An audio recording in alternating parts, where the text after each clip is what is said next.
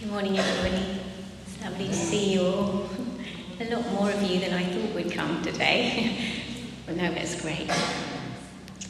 So, Lord, I just pray that this is, yeah, that you filter my words, that everything I say will come from you, and um, yeah, that it's all about you and not about me. Amen. So, um, I can't imagine that many people associate the Turner nominee artist Tracey Emin with the Apostle Paul. but last year, Tracey talked publicly about the profound experience of having survived a particularly aggressive form of cancer. After a long and drastic operation removing many of her internal organs and body parts, she told an interviewer on Radio 4 I feel like I've been forgiven or I feel like a big sort of giant curse has been lifted off me. I feel genuinely happy, and I don't think I've ever been happy in my life before. So if you had a choice, lose your bladder, lose this and lose that, and be happy, and you'd never known what happiness is, what do you think you'd choose? I think I chose happiness, and that's what I've got, and I'm going to really make the most of it, especially with my work, no more messing around. And since then, she's gone on to do some more amazing exhibitions. I love these words. They communicate a survivor's joy so rawly. Through her loss, Tracey discovered something far greater. She went on to describe how her newfound happiness made her want to live forever. Sometimes it's only through a felt loss that we can know real joy. In the text today, Paul to that truth amongst others, as well as the secret to living forever. Something or someone, more precisely, that I hope maybe Tracey will encounter for herself if she hasn't already. Bear with me on this as I try to explain the unlikely similarities between these two. On the surface, Paul was not an artist who had survived cancer, nor was his former life one that could be compared to Tracey's reckless life of hedonism. I'm sure, however, he would have described himself as a survivor, as someone who had been saved from an illness similar to cancer, the illness of sin.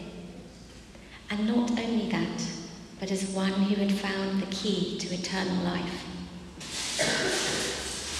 So let's go back a bit and just uh, have a look at the book of Romans and try and work out what exactly was Paul on about. Dr. Martyn Lloyd-Jones was a theologian and minister at the Westminster Chapel for over 30 years. He delivered a famous preaching series on Romans at, um, at the end of his preaching career. He wrote 366 sermons over 12 years on Romans, as he regarded it as the first in importance amongst the New Testament epistles. This is because he saw Romans as Paul's key letter explaining the significance and the meaning of the gospel or the great doctrines of our faith.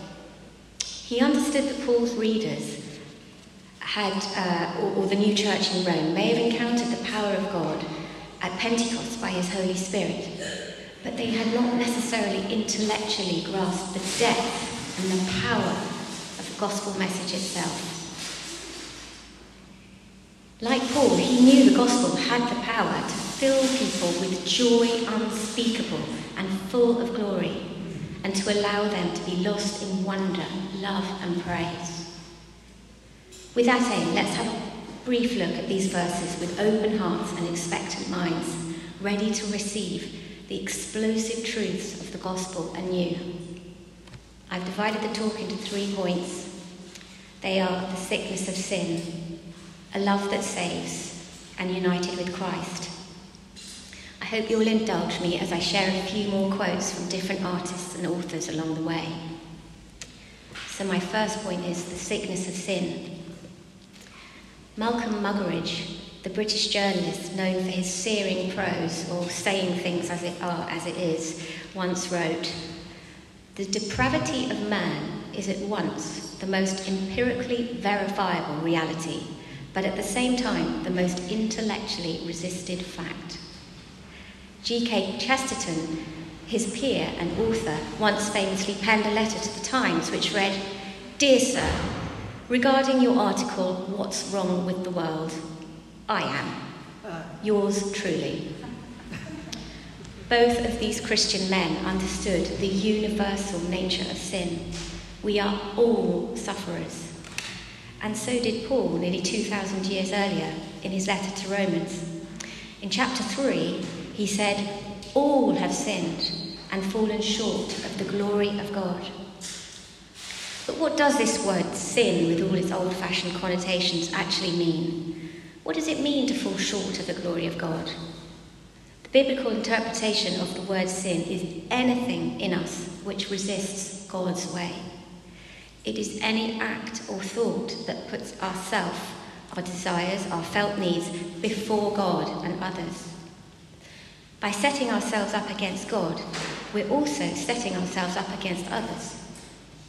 In our postmodern secular world, it's not surprising that most people don't take the concept of sin seriously.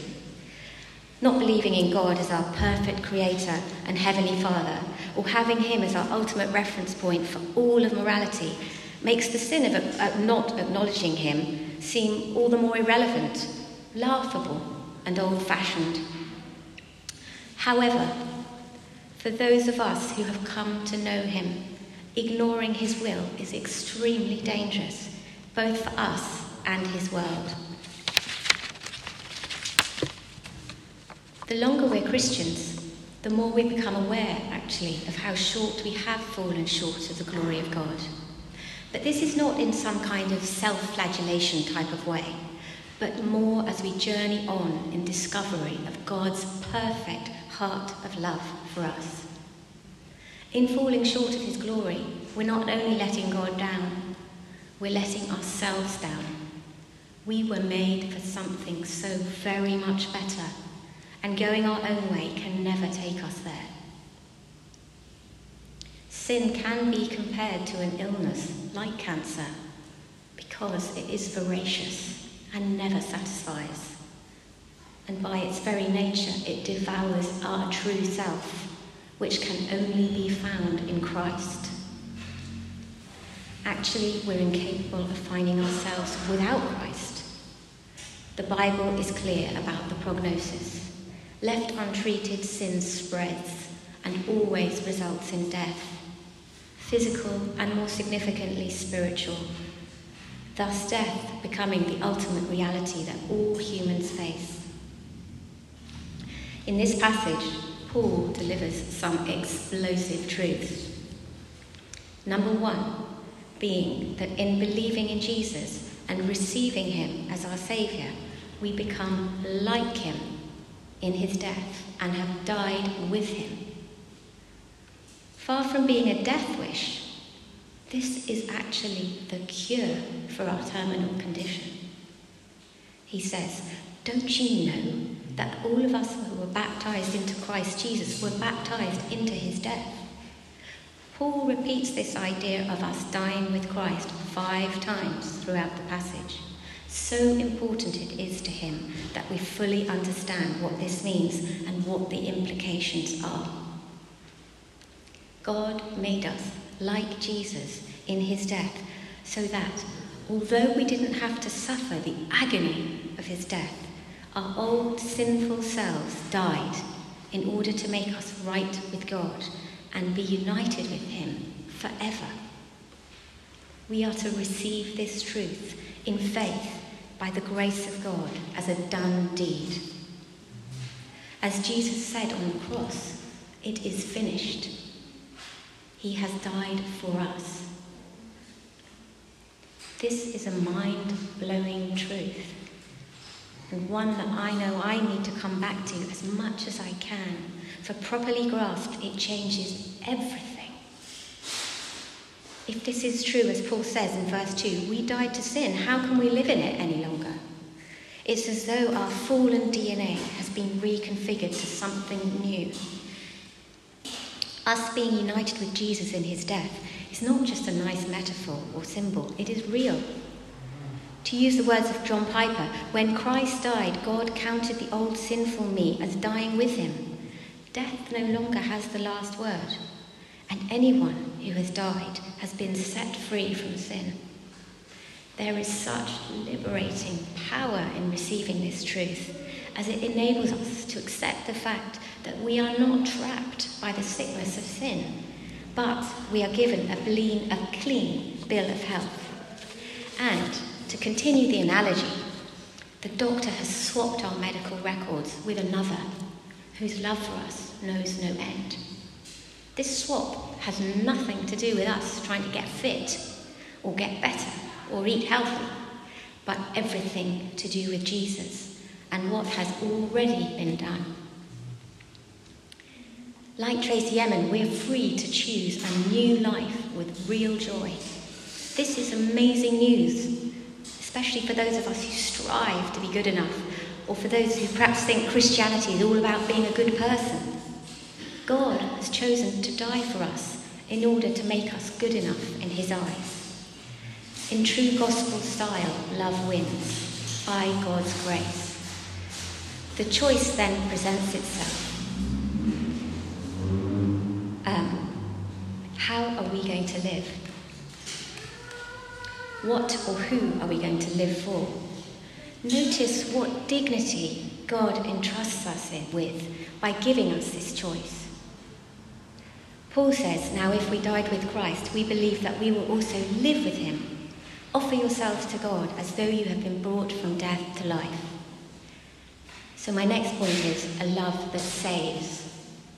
To go back to Tracey Emin, she once talked about the promiscuity of her teenage years like this. It was fine and easy, nothing to do but think with my body. Like a bird, I thought I was free. I became a Christian at the age of 27 after a sort of Pauline Damascus Road conversion. I was lost and I met Jesus without looking for him. Like Tracey Emin, I thought I was free, but I'd found that I was trapped. It was during a church service at my atheist grandfather's memorial. I was overwhelmed by the most astounding experience of love I had ever known. I felt as though I was literally being wrapped up in a blanket, an enormous blanket of love and someone was gently speaking to me, saying to me, It's okay, everything's going to be okay in the end. At that point, I hadn't properly heard the gospel message, nor did I realize my need for God's forgiveness. But God, in His grace, led me to that place about six months later. So after I'd prayed the sinner's prayer, I felt free, free for the first time in my life. I had already experienced this foretaste of Jesus' presence by his Holy Spirit. I believed that he had died for me, so I prayed confidently to a God who I knew loved me wanted to save me from myself for himself. Then, slowly but surely, in his grace and mercy, Jesus pulled me out of a deep hole, a spiral of addictions and unhealthy coping patterns that had taken me into a deep well of shame, loneliness, and brokenness. The cycle of sin had been broken. And as Paul said, the body ruled by sin could be done away with. I was free to serve a different master, one who knew me, loved me, and died for me. This truth is key for us all to dwell on today. Both for those of us who are perhaps not believers in Christ, maybe because we look at Christians and think, hmm, they're not good enough to be Christians. And again, for those of us who are Christians but will not allow ourselves just to dwell in his presence and goodness and forgiveness and be loved, beloved, be loved. Or because we're too busy trying to do good works to earn his love. The gospel of Christ is not about earning our way to him. It is finished. Religion is dead. And my last point united with Christ. To quote Tracey one more time, she's also spoken about a deep longing for someone she doesn't know. She says, or she said, Have you ever longed for someone so much, so deeply that you thought you would die? That your heart would just stop beating? I'm longing now, but for whom I don't know. My whole body craves to be held. I'm desperate to love and be loved. I want my mind to float into another's. I want to be set free from the despair by the love I feel for another. I want to be physically part of someone else. I want to be joined. I want to be open and free to explore every part of them as though I were exploring myself. I've come to know this person as Jesus. I've been united with him both in death and in life. I'm joined to the one who made me, made me to be loved, loved me first and last, and who gives and gives himself to me, and wants to make me more like him for his glory. Lord, let me never tire of the incredible awesomeness of this truth. God knows I need to come back to it daily. The God of all creation, mighty to save, greater in power than our tiny minds can ever contemplate, unites us with Himself by His Holy Spirit. In receiving Him and accepting His love and forgiveness, we can all become a new creation. We get to take off those old clothes of shame and guilt and clothe ourselves in Christ. It's no longer about us, but about Him. We get to choose to receive a new identity. That is who God says us says we are, not who others have said, or who we believe, or we who we believe um, ourselves to be. And the beautiful paradox at the heart of this, and take note of this, as according to G.K. Chesterton, a paradox is a truth standing on its head, waving its legs to get our attention. As a new creation in Christ, we become a more authentic version of ourselves than we could ever be. Again, let's come back to those same words from Paul. In fact, we haven't heard these words yet because I didn't say them earlier, but this is from Galatians, and he says, I've been crucified with Christ. It is no longer I who live, but Christ who lives in me. When Christ saved us, we died, died to self, died to sin, died to this world, and have been raised to a new life in Christ. You cannot follow Jesus nor conform to his image whilst being governed by self. Self has no room within the Christian life. As Christians, we're called to imitate Christ daily, which means we must deny ourselves on a daily basis. There are countless scriptures that talk about this. Jesus himself said, If anyone would come after me, let him deny himself and take up his cross and follow me. The whole process of writing this sermon has been an interesting exercise for me, as it wasn't something I wanted to do. Right from the start, when Rob talked about asking me to do it, I tried to hide. To opening that WhatsApp message saying, I've penciled you in to preach in July. I didn't want to do it. I can't describe the mix of emotions and momentary unpleasant feelings I had about Rob. I didn't want to do it for many reasons, but probably mostly due to a deep held belief that I was not good enough. Rob, in his gentleness and grace, persisted to encourage and reassure me. I was given these words You are worthy. And twice in the wrestling and the preparation, I felt the Lord speak to me and say clearly, Remember whose daughter you are. So, although nearly missing it two weeks ago due to self isolation, here I am today. I choose to believe that I am worthy.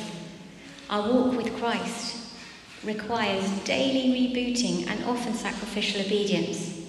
It's not about striving, but all about believing. He gives us strength in our weakness, and if we stay close to Him and empty ourselves to serve Him and put Him and His kingdom first, He will work through us. We live under His grace. For sin shall not be your master, because you are not under law, but under grace. So, how about you today? Are you still striving to be good enough and just not able to rest in His forgiveness and be loved, beloved? Do you struggle to accept grace and free gifts? Or are you fine, thanks, but secretly terrified of coming to the end of yourself? Perhaps you're burning out trying to prove yourself to yourself and to the world. Or did you think that Christianity was only for people who had it all sorted and you hadn't heard it was actually for sick people? Let the scarred hands of Jesus lead you, lead, lead you to the cross and allow him to speak to you and minister to you in this. And let us finish today with the third step prayer from Alcoholics Anonymous. God, I offer myself to Thee. to build with me and to do with me as thou wilt. Relieve me of the bondage of self, that I may better do thy will. Take away my difficulties, that victory over them may be witness to those I would help of thy power, thy love, and thy way of life. May I do thy will always. Amen.